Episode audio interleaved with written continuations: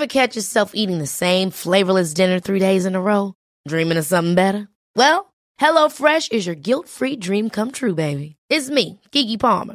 Let's wake up those taste buds with hot, juicy pecan-crusted chicken or garlic butter shrimp scampi. Mm. Hello Fresh. Stop dreaming of all the delicious possibilities and dig in at HelloFresh.com. Let's get this dinner party started.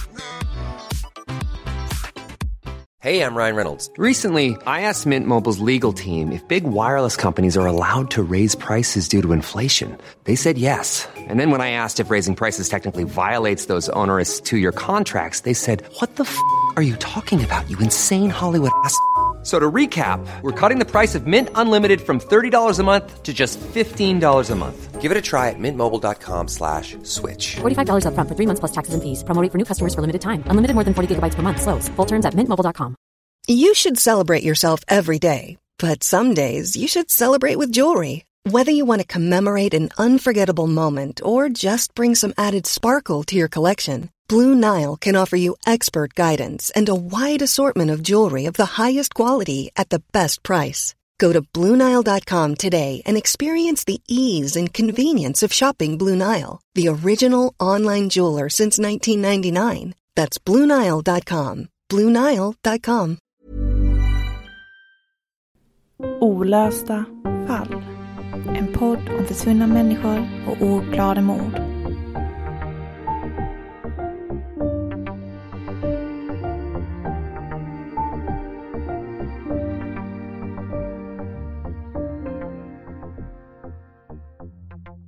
Det var en dag på jobbet som alla andra i tygbutiken Stuvkällaren i centrala Göteborg. Kunderna avlöste varandra och Marie som arbetade själv den dagen hade mycket att göra. Men när det närmade sig stängning så var det en märklig kvinna som hängde kvar i butiken.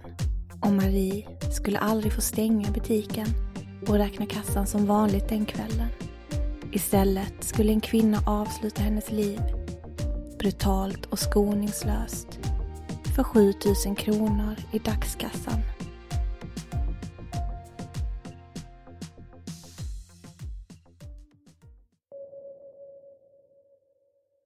Du lyssnar på Olösta fall om mordet på Marie Johansson i Stuvkällaren. Mitt namn är Nathalie Seov. Och mitt namn är Sofie Nublin. Marie föddes den 2 april 1969 i Göteborg och hon var Kristina och Leifs allra första barn. Mamman Kristina var bara 22 år när Marie föddes och både hon och hennes man var varvsarbetare och den lilla familjen bodde inledningsvis i en lägenhet på Hisingen. Marie skulle senare få två syskon, en lilla syster och en lillebror och familjen som nu växt och blivit större flyttade från lägenheten på Hisingen till ett kedjehus i Angered där Marie och hennes syskon växte upp. Det var där Marie gick i skolan och hade en trygg och fin uppväxt, fylld av härliga barndomsminnen med sina syskon. Hon trivdes i Angered, men älskade också att besöka sin mormor på landet. Av sin familj beskrivs Marie som omtänksam, men hon var också äventyrlig. Hon tog dykcertifikat och tyckte verkligen om att dyka. Ett av hennes härligaste minnen var en dykresa som hon gjorde till Egypten. Och hon såg fram emot att göra många fler resor och utveckla sitt dykintresse. Förutom att dyka så älskade Maria att sy och intresset för sömnad växte fram hos henne tidigt och naturligt. Hon tyckte om att hålla på med hantverk och att få vara kreativ. Och det fanns i hennes gener, för flera i släkten hade också hållit på med sömnad. Och hennes älskade mormor hade arbetat som sömmerska. Marie sydde allt från babykläder till sitt kommande syskonbarn, till sina egna kläder. Marie tyckte också om att pyssla och göra det hemtrevligt där hemma när hon flyttade in till sin alldeles egna lägenhet på Hisingen. Marie, som brydde sig mycket om alla i hennes omgivning, kunde också uppfattas som försiktig. Hon utstrålade ett lugn, var ofta på gott humör och så hade hon nära till skratt. Det var en tjej med mycket humor. Så här beskrev Maries mamma henne i en intervju i Allas 2019. Hon var omtänksam och omhändertagande. Alltid så vänlig. Kanske kunde hon uppfattas som försiktig och tillbakadragen, men det stämmer inte riktigt. Hon kunde ta för sig och säga ifrån också. Om dagarna jobbade Marie i tygbutiken Stuvkällaren på Kyrkogatan i centrala Göteborg. Där tog hon hand om kunderna som behövde råd inför olika syprojekt. Hon klippte tygstuvar och stod i kassan. Hon tyckte om att få jobba med sitt intresse men drömde om att öppna en egen syateljé och sy olika kreationer på uppdrag. Men det skulle förbli en dröm som aldrig fick slå in. Det var torsdagen den 13 oktober 2005. Klockan närmade sig 18.00 och det var snart dags att stänga tygaffären Sturkällaren. 36-åriga Marie arbetade ensam i butiken. Det var fint väder ute och det hade varit många kunder i rörelse i butiken den dagen. Marie hade fått besök av sin mamma som kom förbi butiken för att berätta att hon nu hade bokat biljetter och hotell inför en weekendresa till Stockholm som de hade planerat inför höstlovet. Efter att mamman hade lämnat butiken och det närmade sig stängningsdags så var det en kvinna som höll sig kvar inne i butikslokalen. Hon uppträdde lite misstänksamt och gick fram och tillbaka bland borden och tygrullarna. Det var flera av de sista kunderna som besökte tygbutiken innan stängning den dagen som lade märke till den konstiga kvinnan som inte verkade vara intresserad av att köpa någonting utan mest bara gick runt bland tygerna. Enligt vittnesmålen så kunde man konstatera att kvinnan ska ha befunnit sig i butiken i drygt en timme.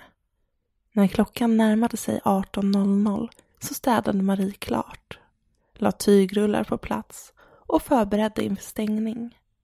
Kassan behövde räknas och alla kunder behövde avsluta sina inköp och lämna butiken.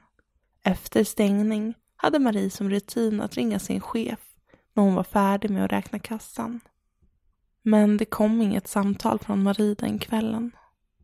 Ägaren till butiken tyckte att det var lite märkligt att hon inte hörde av sig. De brukade alltid höras efter stängning för en avstämning. Marie brukade berätta hur det hade gått under dagen, så det var lite konstigt, men inte mer än så. Ägaren försökte inte ringa eller kontakta Marie den kvällen utan lät det vara. Hon skulle säkert ringa på morgonen innan öppning. Marie skulle nämligen enligt schemat arbeta ensam även nästa dag på fredagen. Men när fredagen kom och butiksägaren fortfarande inte hade hört någonting från Marie så försökte han att kontakta henne. Han ringde och ringde, men Marie svarade inte. Varken på sin mobil eller på telefonen i tygaffären. Det var då han blev riktigt orolig och bestämde sig för att åka till butiken och kolla läget. Han satte sig i bilen och körde in till Göteborg. När han kom fram till stuvkällaren så reagerade han direkt på att någonting kändes fel. Det var någonting som inte stod rätt till. Belysningen var fel.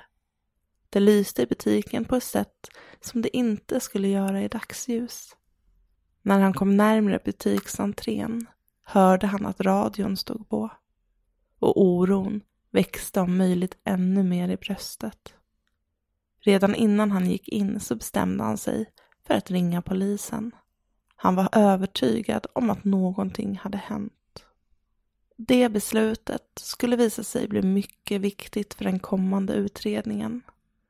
Tack vare att ingen hade varit i butiken så fick polisen komma till en orörd brottsplats.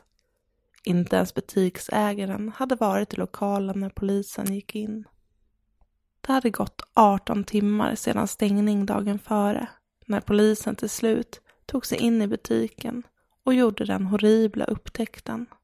Längst där inne i butikens bakrum, i en pöl av sitt eget blod, hittade man Maries sargade kropp. Kroppen hade utsatts för övervåld skapat av ett vasst vapen, förmodligen en kniv. Butiken spärrades omedelbart av och kriminaltekniker kallades till platsen. De hade nu en unik möjlighet att säkra spår efter en mördare med en helt orörd brottsplats.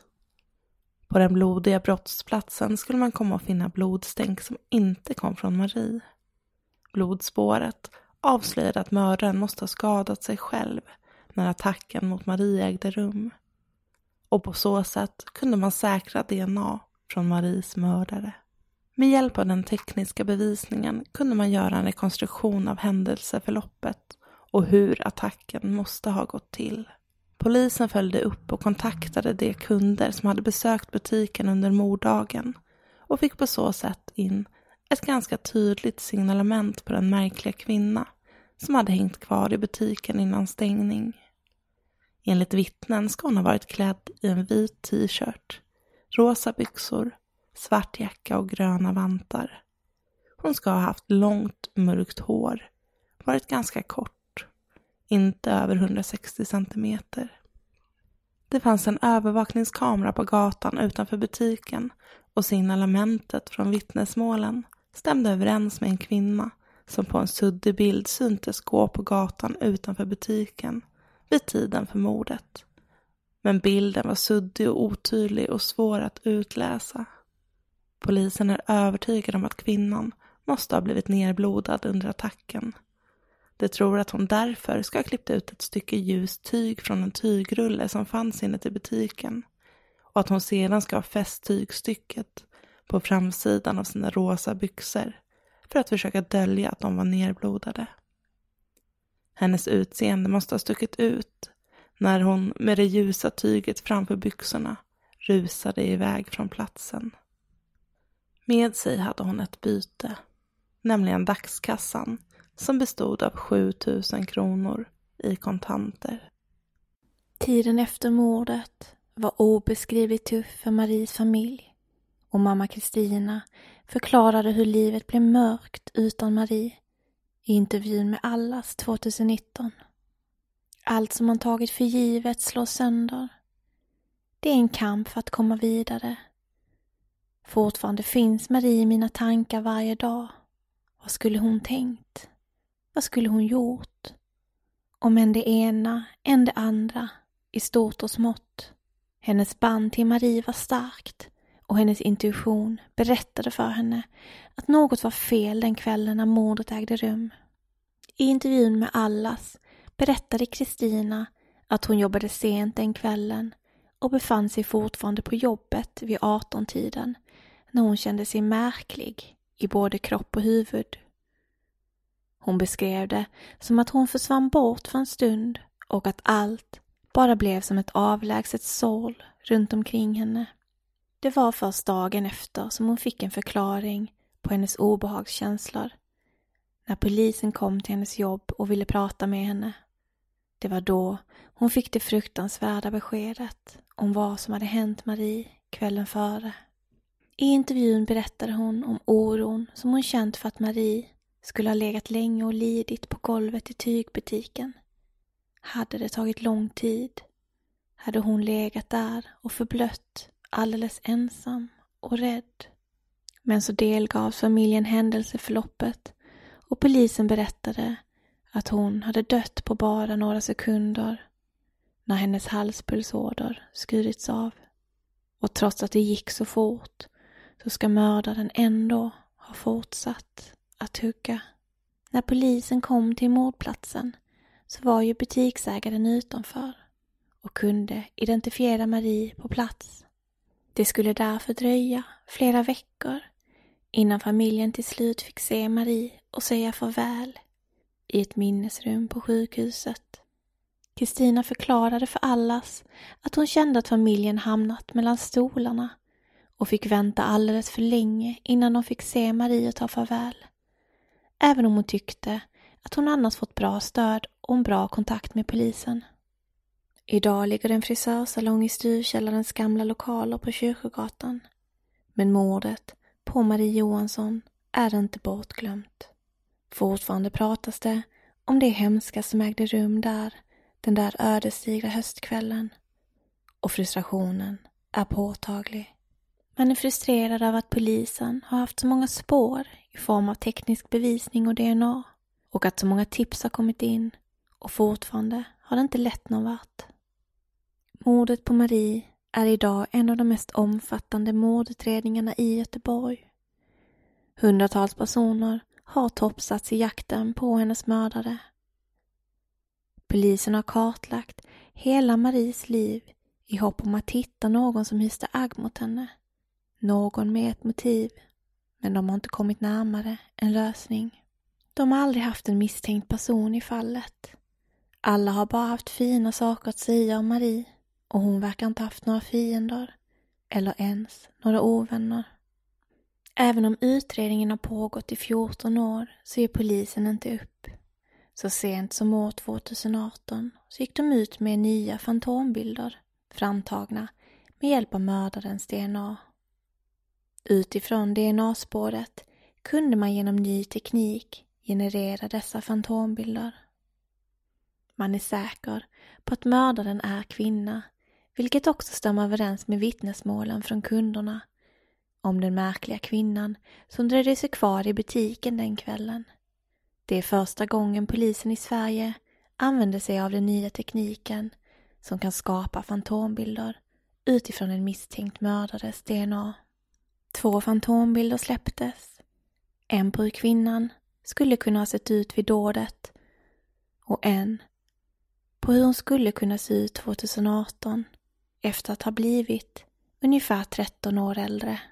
Fantombilderna togs fram med hjälp av det amerikanska företaget Parabon Snapshot som med hjälp av DNA-spåret som hittades på mordplatsen kunde få fram en så kallad genetisk profil på kvinnan. Den genetiska profilen kunde avslöja kvinnans genetiska bakgrund.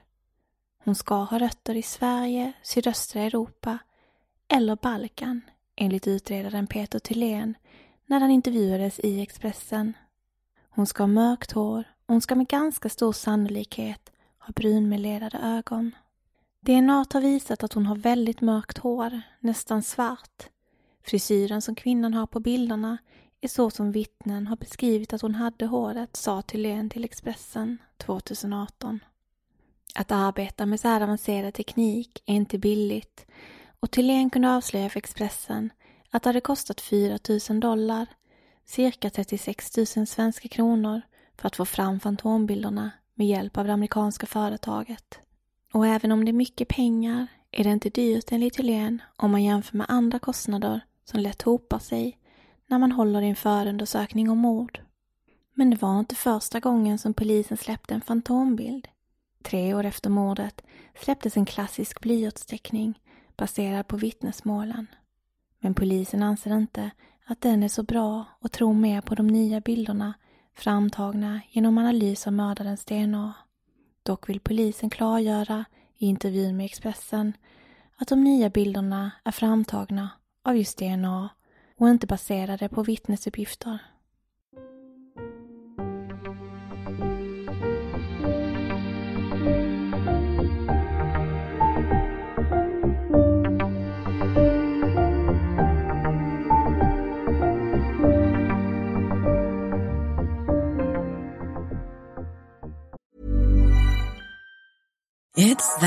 Time of the year. Your vacation is coming up. You can already hear the beach waves, feel the warm breeze, relax, and think about work. You really, really want it all to work out while you're away. Monday.com gives you and the team that peace of mind. When all work is on one platform and everyone's in sync, things just flow wherever you are. Tap the banner to go to Monday.com. Ever catch yourself eating the same flavorless dinner three days in a row? Dreaming of something better? Well, HelloFresh is your guilt-free dream come true, baby. It's me, Gigi Palmer. Let's wake up those taste buds with hot, juicy pecan-crusted chicken or garlic butter shrimp scampi. Mm. Hello Fresh. Stop dreaming of all the delicious possibilities and dig in at HelloFresh.com. Let's get this dinner party started. Many of us have those stubborn pounds that seem impossible to lose, no matter how good we eat or how hard we work out. My solution is PlushCare. PlushCare is a leading telehealth provider with doctors who are there for you day and night to partner with you in your weight loss journey. They can prescribe FDA-approved weight loss medications like Wagovi and Zepbound for those who qualify. Plus, they accept most insurance plans. To get started, visit plushcare.com slash weight loss. That's plushcare.com slash weight loss. Det är ju faktiskt väldigt intressant det här med att man med hjälp av ny teknik kan få fram fantombilder eh, när man har DNA av en potentiell gärningsperson som man har i det här fallet. Och Maries fall var faktiskt det första i Sverige där man har använt den här tekniken. Mm. Och för er som har följt vår podcast en tid så vet ni att det finns ett annat fall där man har använt det fast det är ett våldtäktsfall. Eh, serievåldtäktsmannen i Malmö. Ett fall som vi berättar faktiskt om i avsnitt 13 av Olösta fall om ni inte har lyssnat på det. Och där, där gjorde man på samma sätt att man hade hans DNA och genererade en eh, fantombild utifrån den. Mm, vi hade ganska mycket intressanta diskussioner i det avsnittet, så ni går jättegärna in och lyssna på det. Det ligger under säsong två. Jag var ganska nyfiken på att ta reda på om det har gjorts någon form av tester på det här. Alltså hur korrekta är de här fantombilderna egentligen och när man utgår bara från en persons DNA. Eh, och hittade faktiskt en artikel i New York Times om det här ämnet som skrevs 2015. Och i artikeln så pratar man om att det finns en hel del skeptiker till den här metoden. Eh, kritiker menar på att man inte kan lita på tekniken när det handlar om att få fram ansiktsdrag, till exempel, genom DNA. Och att tekniken också kan bidra till rasprofilering, vilket är problematiskt eftersom man utgår från ansiktsdrag som är vanliga från de länderna som personen härstammar från. Mm, så man, det blir ganska så, man gör en väldigt mainstream bild av till exempel europeer eller ja. Det blir en generalisering liksom för att få fram eh, de här bilderna. Och eh, enligt många så behöver det här ifrågasättas eftersom man riskerar att polisen faktiskt jobbar med rasprofilering som metod när man använder sig av den här tekniken och det är ju väldigt känsligt. Mm. Eh, men i artikeln så gör man då ett test där man tar DNA från två anställda på New York Times som går med på det här frivilligt att delta i det här testet. Och utifrån deras genetiska profiler så gjorde man då fantombilder av dem. Och sen skickade man runt de här bilderna till kollegor på tidningen och det var en kvinna och en man man gjorde det på. Och så försökte man fråga kollegorna om de kände igen personerna utifrån bilderna. Okej, så det var alltså hemligt vilka två som hade ställt upp? Ingen visste om vilka det var? Precis. Och så skulle man se hur många som kunde identifiera de här två personerna enbart utifrån de här DNA-genererade bilderna. Wow, ja. Och det var ett dussintal personer som svarade att de inte kunde gissa på någon alls utifrån bilderna för att de tyckte att bilderna var för generiska. Mm. De skulle kunna vara vem som helst egentligen. De inte riktigt liknade någon speciell. Och utifrån de 50-tal som svarade eh, på den här mejltråden så var det faktiskt ingen som gissade rätt på mannen. Det är intressant. Ja. Och faktum var att det var flera stycken som gissade på en helt annan kollega. Mm. Det är ju verkligen ett problem. Hade det här varit ett riktigt fall, då hade man kanske på grund av den här bilden pekat ut en helt oskyldig person istället för den som är som DNA kommer ifrån. Ja, precis, för att eh, man tror att det anledningen till att den här andra kollegan pekades ut var för att mannen såg mycket yngre ut på bilden än vad han var i verkligheten, den som eh, DNA mm. kom ifrån. Eh, så när man justerade bilden så att det blev rätt ålder så blev det lite mer likt den riktiga mannen. Men de hade ju fått information innan att personen kunde varit yngre eller äldre och att den kunde varit, haft en annan kroppsform än eh, personerna på bilden. Men det ändå så var, tyckte de många att det var mer likt den andra kollegan. Där skulle man nästan gjort någon form av fotoserie så man kunde scrolla mellan åldrarna för att kunna jämföra med sina kollegor. Ja men precis. Och det har man faktiskt gjort, alltså i alla fall i fallet här om Marie, när man försöker få fast hennes mördare, så har man gjort i alla fall två olika bilder. En bild på hur hon kan ha sett ut vid mordet och en bild där det då har gått 13 år, där hon ser lite äldre ut. För, just för det att hon ser inte ut som hon gjorde då längre. Nej, såklart. Men det är ju knepigt att man inte kan få fram ålder via DNA. För man kan ju verkligen vara helt ute och cykla. Precis. Och när det gällde den DNA-genererade bilden på kvinnan så var det faktiskt lite fler som gissade rätt, eller det var faktiskt några som gissade rätt, det var hela tio personer som pekade ut rätt kvinna. Men eh, i det fallet så var kvinnan halvt asiatisk och halvt från Europa, norra Europa, vilket kan ha gjort att hon var lite lättare att identifiera, för man har ju, då kan man ju utesluta en hel del kollegor om man ser att det är en person med asiatiska drag på bilden.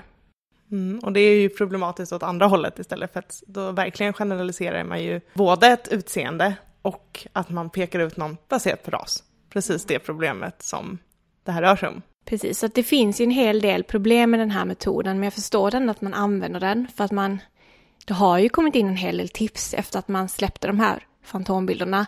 Så att man kommer ju vidare på något sätt att man har nya personer att topsa, men det är problematiskt ändå och det är viktigt att lyfta fram just den problematiken. Ja, verkligen. Men, eh, och sen en annan sak som man också bör tillägga till det här testet är att det gjordes ju för typ fem år sedan, 2015. Så att det, tekniken har säkert gått fram, för jag tycker att de bilderna som de fick fram var ganska så, så väldigt datagjorda ut. Mm. Och bilderna på eh, personen i det här fallet, fantombilderna som finns i det här fallet på kvinnan, ser lite bättre ut tycker jag, lite mer detaljrika. Vilket också såklart, eh, tekniken går ju framåt och det, de kan säkert göra mer idag än vad de kunde göra då. Mm. Och sen ska man ha åtanke också när man ser de här bilderna, att vi har ju egentligen ingen aning om vad man har på frisyr. Är det en manlig mördare så har vi ingen aning om han har skägg eller inte och det gör jättemycket för ett utseende. Så det är många faktorer som plockas bort samtidigt som man kanske förstärker vissa genetiska drag som inte alls behöver synas så tydligt i verkligheten. Ja, jag tänker också i fall där det handlar om personer som har eh, härkomst från olika länder. Så bara för att kanske eh, vissa drag är mer dominerande i vissa delar av världen eller att till exempel eh, med den här halvasiatiska tjejen. Det är inte säkert att hon ser så asiatisk ut som hennes DNA antyder. Nej, men precis. För att hon är blandad och det, det är väldigt svårt att säga. Så det handlar ju om att, att um, generalisera väldigt mycket när man gör de här fantombilderna. Och sen är det inte säkert att, jag tänker att du sa att det kommer in mycket tips, det förstår jag också. Men blir det så då att man, vi säger att det tar den här halvasiatiska kvinnan. Ja, ah, jag känner en person som är halvasiat. Kan det vara hon? Och det är det här som blir problemet. Ja, ah, nej, ja, jag förstår att man greppar liksom efter varje halmstrå för att komma någon vart. Men jag tycker det är jättebra att det finns en debatt om det här för att det kan ju verkligen leda till fördomar. Precis, och vi kommer dela de här bilderna så att ni får se dem själva eh, och göra en egen uppfattning. De, polisen vill ju gärna att de här ska spridas för att få in så mycket tips som möjligt.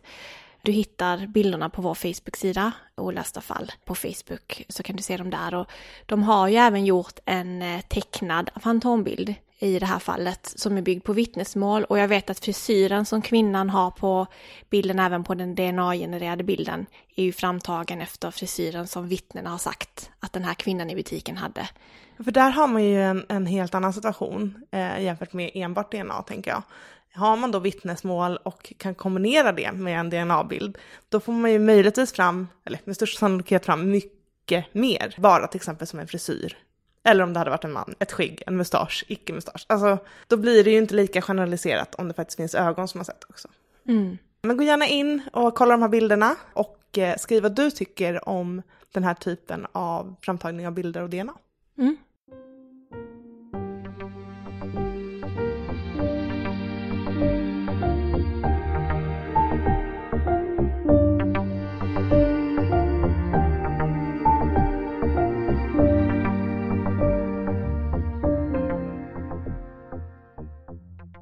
Utredarna i polisens Kalla fallgrupp i väst som har hand om Maries fall har verkligen försökt göra allt och lite till för att försöka hitta Maries mördare.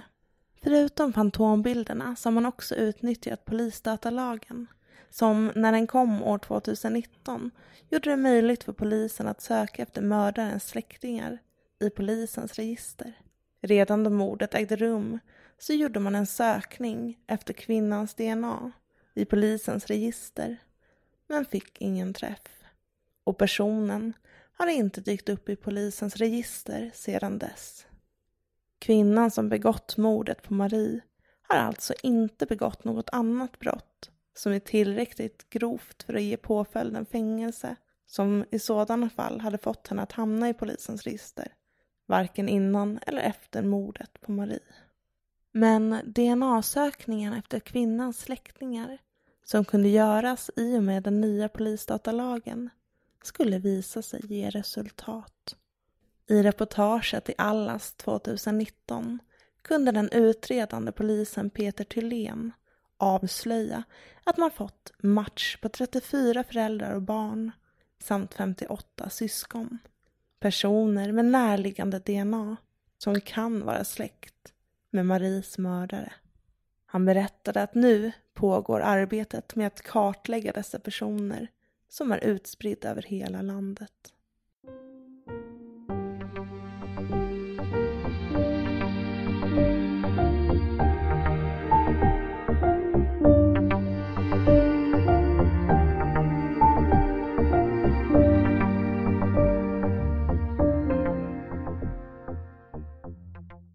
I artikeln i Allas från 2019 så berättar den utredande polisen i Maries fall att polisen jobbar efter tre olika tänkbara scenarier. Så jag tänkte att vi kunde gå in på de här olika tre scenarierna bara för att diskutera dem lite och vad vi själva tycker och tänker om dem. Och eh, det första scenariet handlar om att det ska ha varit någon i Maries närhet som har begått mordet.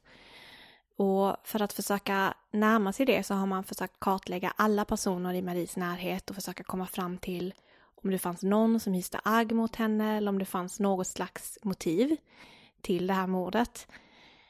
Men efter att ha gått igenom alla hennes vänner och bekanta och intervjuat och försökt gräva mer i det så kunde de faktiskt inte hitta något och de kunde vara ganska säkra på att det inte fanns någon i hennes närhet som ville henne illa. Den här slutsatsen kunde man ta eftersom man kom fram till att Marie inte verkade ha några laster, hon hade inga skulder till någon, hon var inte inblandad i något kriminellt överhuvudtaget, hon verkade inte ha några hemligheter eller några skumma relationer som ingen visste om eller något annat anmärkningsvärt. Så i tillägg till det så har faktiskt över 600 personer i Maries närhet kartlagts och toppsats för att man då skulle kunna utesluta dem från utredningen. Eh, och då tänker jag väl att man säkerligen har riktat in sig på kvinnor eftersom man vet att det är en kvinna som har begått det här brottet. Mm, och 600 kvinnor, alltså det måste ju vara gamla klasskompisar, gamla arbetskollegor, en person man red i samma ridkurs som, alltså det är extremt mycket människor. Ja, och jag personligen tycker nog att man med detta kan utesluta att det faktiskt var någon i hennes närhet det kan ju kanske varit någon hon har stött på och träffat förut, men jag tror inte att det är någon hon känner med tanke på det här grundliga arbetet som polisen har gjort. Mm, nej, precis. Det är i alla fall inte någon hon känner som var mördaren. Sen vet vi inte om det kan vara någon hon har varit i kontakt med som vet någonting eller haft någon relation till mördaren. Men det är verkligen ett grundligt arbete man har gjort. Alltså 600 kvinnor. Hur många kvinnor har man hunnit träffa under sin livstid och haft någon form av relation till? Alltså bekanta. Ja, jag är grymt imponerad av eh, grundligheten i det. Ja, den här utredningen är verkligen gigantisk och man förstår ju vilket stort arbete som polisen har gjort genom åren. Ja, verkligen. Och eh, jag tänkte vi skulle gå in på det andra scenariot mm. eh, som rör sig långt från bekantskapskretsen. Och här tittar polisen på rånmord. Och den här teorin går ut på att motivet med mordet helt enkelt var pengar. Och det kan antingen ha varit ett planerat eller spontant rån, Men helt enkelt har gått för långt och blivit just ett rånmord.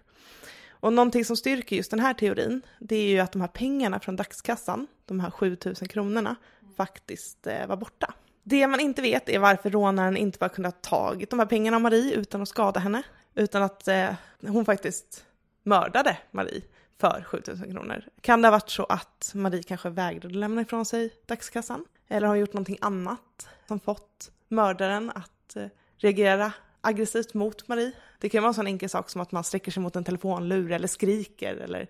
Men det förklarar ändå inte det här övervåldet som eh, mördaren faktiskt hade gentemot Marie. Man har ju helt enkelt använt betydligt mer våld än vad som var nödvändigt för att Marie skulle dö. Ja, för om jag minns rätt så har man kunnat konstatera att hon dog redan efter något av de första huggen. Så att man då fortsatte hugga efter det, eh, när hon antagligen inte har rört sig särskilt mycket, visar ju på att man har använt ett väldigt stort övervåld eh, som inte var nödvändigt om syftet var att ta livet av henne, så dog hon ju ganska fort. Ja, verkligen. Och jag tänker här att eh, utifrån att själv lyssnat på en hel del poddar och rättegångar och att för mig blir det ett möjligt scenario. Det här är alltså inte någonting som polisen har gått ut med utan bara en tanke att vi säger att Marie har börjat skrika och att mördaren helt enkelt fått panik och bara försökt få tyst på henne. och kanske inte ens fattat när hon dog för att man går in i en sån panikbubbla. Det är inte ett helt omöjligt scenario. Polisen tror att om det här är ett rånmord så handlar det om en person som befinner sig i kriminella kretsar eller som möjligtvis är en missbrukare. Och man har faktiskt lagt väldigt mycket tid för att försöka kartlägga den här gruppen i centrala Göteborg under tiden för mordet. Men det har faktiskt inte lett någon vart alls. Och utredaren Peter Thylén tycker att det här är märkligt, att eh, mördaren inte har dykt upp i polisens register eller tagits för någonting annat brott helt enkelt.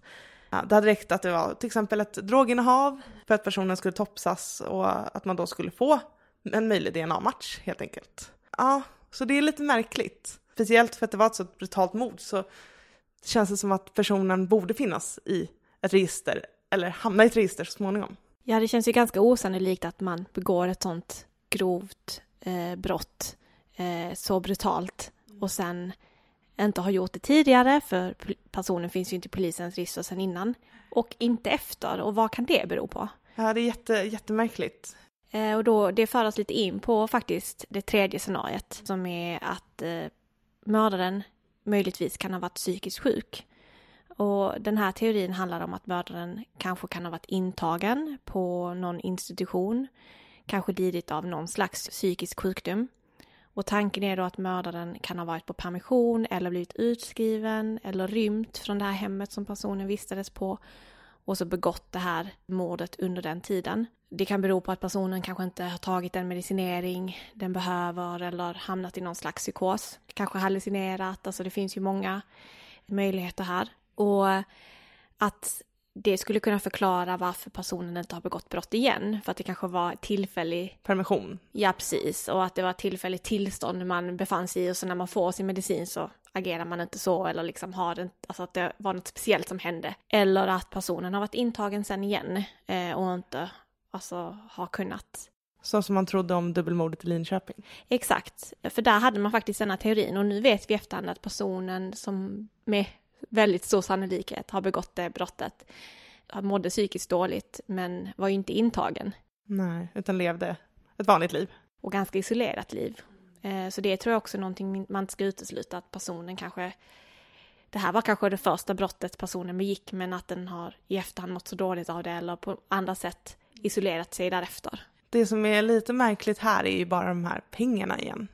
Om det nu var en person som kanske fick en psykos, kan man ha försökt rädda upp sin handling genom att stjäla pengarna för att få det att se ut som ett rånmord? Så vi har ju några saker här som är väldigt intressanta. Ja, vi, det är två, eller egentligen tre olika saker man ska ha i åtanke som är fakta vi vet om mordet. Och ett är pengarna. De är ju eh, försvunna, så det är ju i alla fall något form av motiv. Man har ju varit ute efter pengar eller i alla fall tagit pengar i efterhand. Nummer två är ju att personen haft med sig ett vapen. På det sättet är det ju lite planerat. Mm, de flesta går inte runt på stan med kniv. Nej, det hoppas jag verkligen inte. Och sen eh, nummer tre är ju det här övervåldet. Det måste ju säga någonting om personen. Ja, och att gå omkring med vapen, det, då förstår jag ju det här teorin om att det kan ha rört sig om en kriminell av något slag. För det känns väl som att det inte är en vanlig eh, Svensson som går omkring med kniv. Men ja, det här är... Jag förstår att det är svårt att komma vidare inom alla tre teorierna. Och jag förstår att man använder de här bilderna som vi pratade om tidigare för att försöka komma framåt. Och det är ju inte så jäkla vanligt heller med kvinnliga mördare som begår sånt övervåld heller. Det här är ju ett väldigt, väldigt speciellt fall på många olika sätt. Mm.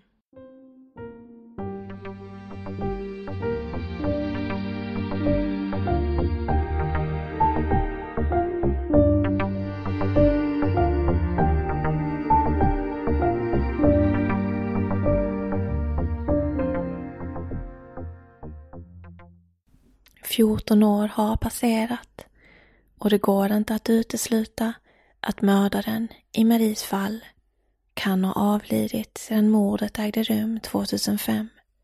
Många år har kommit och gått och mycket kan ha hänt under tiden. Efter att de nya fantombilderna spreds som en löpeld i medierna år 2018 så strömmade in tips till polisen. Över 150 tips kom in och utifrån dem kunde polisen göra en lista på 51 kvinnor som de skulle försöka söka upp och topsa. I februari 2019 gick man ut med att de 51 kvinnorna hade topsats efter att fantombilderna släppts.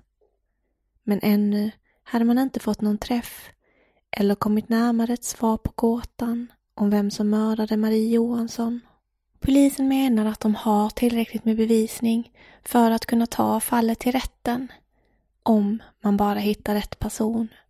Så jakten fortsätter och polisen vädjar till allmänheten om tips. Var du i stuvkällaren den 13 oktober 2005? Eller vet du något om mordet på Marie Johansson? Kanske känner du igen kvinnan på fantombilderna?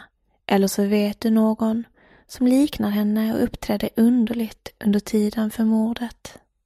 Hör av dig till polisen genom att ringa 114 14 eller genom att mejla registrator.vast@polisen.se. Vi lägger även upp denna mejladress i avsnittsbeskrivningen till detta avsnitt. Det är viktigt att polisen kommer i kontakt med alla som var i stuvkällaren den dagen. Det är i alla fall en till två personer som ska ha befunnit sig i butiken den dagen som polisen fortfarande inte har kommit i kontakt med enligt Peter Thylén när han intervjuades i Expressen. Men Thylén är hoppfull. Han tror att Kalla fallgruppen i väst kommer lösa mordet på Marie Johansson. Nästa steg för Kalla fallgruppen blir förhoppningsvis att de får lov att använda sig av släktforskningsregister för att söka efter Maries mördare. Eftersom man har en tydlig DNA-profil så hoppas man på så sätt att kunna få det stora genomslaget i utredningen.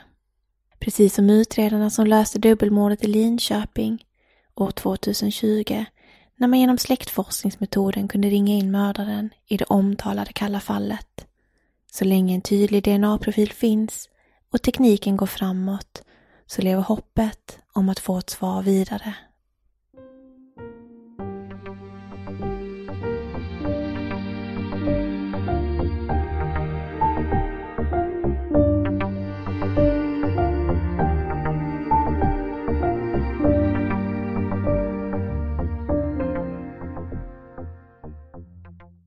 Ja, det var allt vi hade för det här avsnittet av Olösta fall.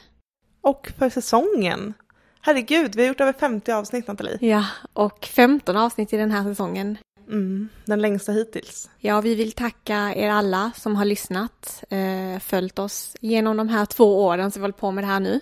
Mm. Och vi eh, är tillbaka väldigt snart. Vi gör en liten paus över sommaren.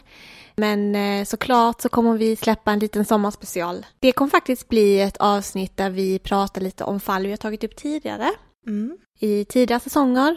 Fall som det har hänt lite i. Vi har bland annat två fall eh, som ni kan ju inte ha missat med i rapporteringen om dubbelmord i Linköping som jag pratat om i det här avsnittet.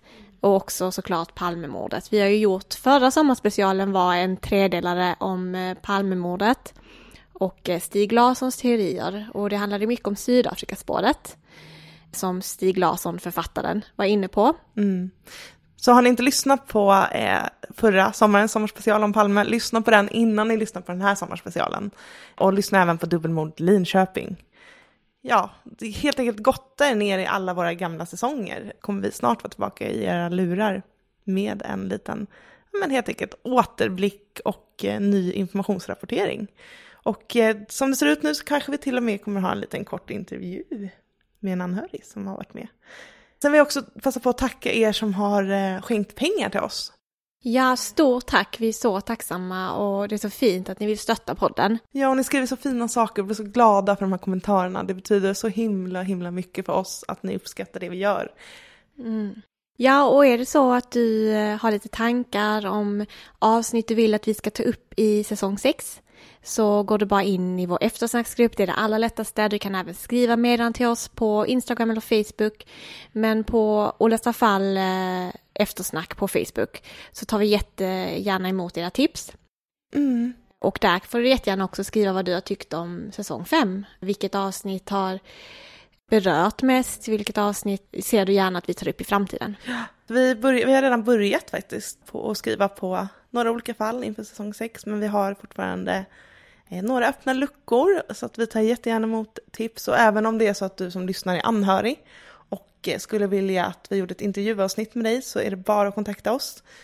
Ja, helt enkelt. Men vi kan inte bara sluta så här eh, efter en hel säsong och det är sommar nu. Vad ska du göra i sommar Nathalie? Ja, det känns som att alla ens planer bara raderades när den här pandemin hände. Jag hade ju en inplanerad resa till Italien och lite sånt gött. Äta pasta och dricka vin. Eh, men det får vi göra här på hemma på hemmaplan istället. Eh, Italien känns inte som det kommer bli av. Eh, så ja, men jag ska bara njuta, umgås med vänner, ha det gött. Och du då? Mm, jag tänkte jag skulle försöka ta mig ner på stranden. Det verkar ju som att det kanske inte blir en bajsdumpning från Köpenhamn om vi har lite tur. Eh, ja, det får ni googla på, jag tänker inte ens gå in på det. Men eh, vi hoppas helt enkelt att det går att bada i Malmö. Just nu hänger vi mycket på Plaskdammen i Folkets park. Men jag vet inte, det, det känns eh, ändå inte så tomt att avsluta säsongen i och med att vi har sommarspecialen nu. Ja, och så är vi tillbaka snart och så får ni ha en fantastisk sommar. Mm. Ta hand om er och så hörs vi snart igen. Ja, och som sagt, vi finns ju och kontakta på våra sociala medier så vi är inte så långt bort även om vi inte är i era lurar just nu. Ha en underbar sommar, ta hand om varandra och njut ordentligt. Ha det så bra, hej då! Hej då! Even on a budget, quality is non-negotiable. That's why Quince is the place to score high-end essentials at 50 to 80% less than similar brands. Get your hands on buttery soft cashmere sweaters from just 60 bucks, Italian leather jackets, and so much more. And the best part about Quince, they exclusively partner with factories committed to safe, ethical and responsible manufacturing. Elevate your style without the elevated price tag with Quince. Go to quince.com/upgrade for free shipping and 365-day returns. Hi, I'm Daniel, founder of Pretty Litter. Cats and cat owners deserve better than any old-fashioned litter. That's why I teamed up with scientists and veterinarians to create Pretty Litter. Its innovative crystal formula has superior odor control and weighs up to 80% less than clay litter. Pretty Litter even monitors health by changing colors to help detect early signs of potential illness. It's the world's smartest kitty litter. Go to prettylitter.com and use code ACAST for 20% off your first order and a free cat toy. Terms and conditions apply. See site for details. Imagine the softest sheets you've ever felt. Now imagine them getting even softer over time. That's what you'll feel with Bowl and Branch's organic cotton sheets. In a recent customer survey, 96% replied that Bowl and Branch sheets get softer with every wash. Start getting your best night's sleep in these sheets that get softer and softer for years to come. Try their sheets with a 30-night guarantee. Plus, get 15% off your first order at bowlandbranch.com. Code BUTTERY. Exclusions apply. See site for details.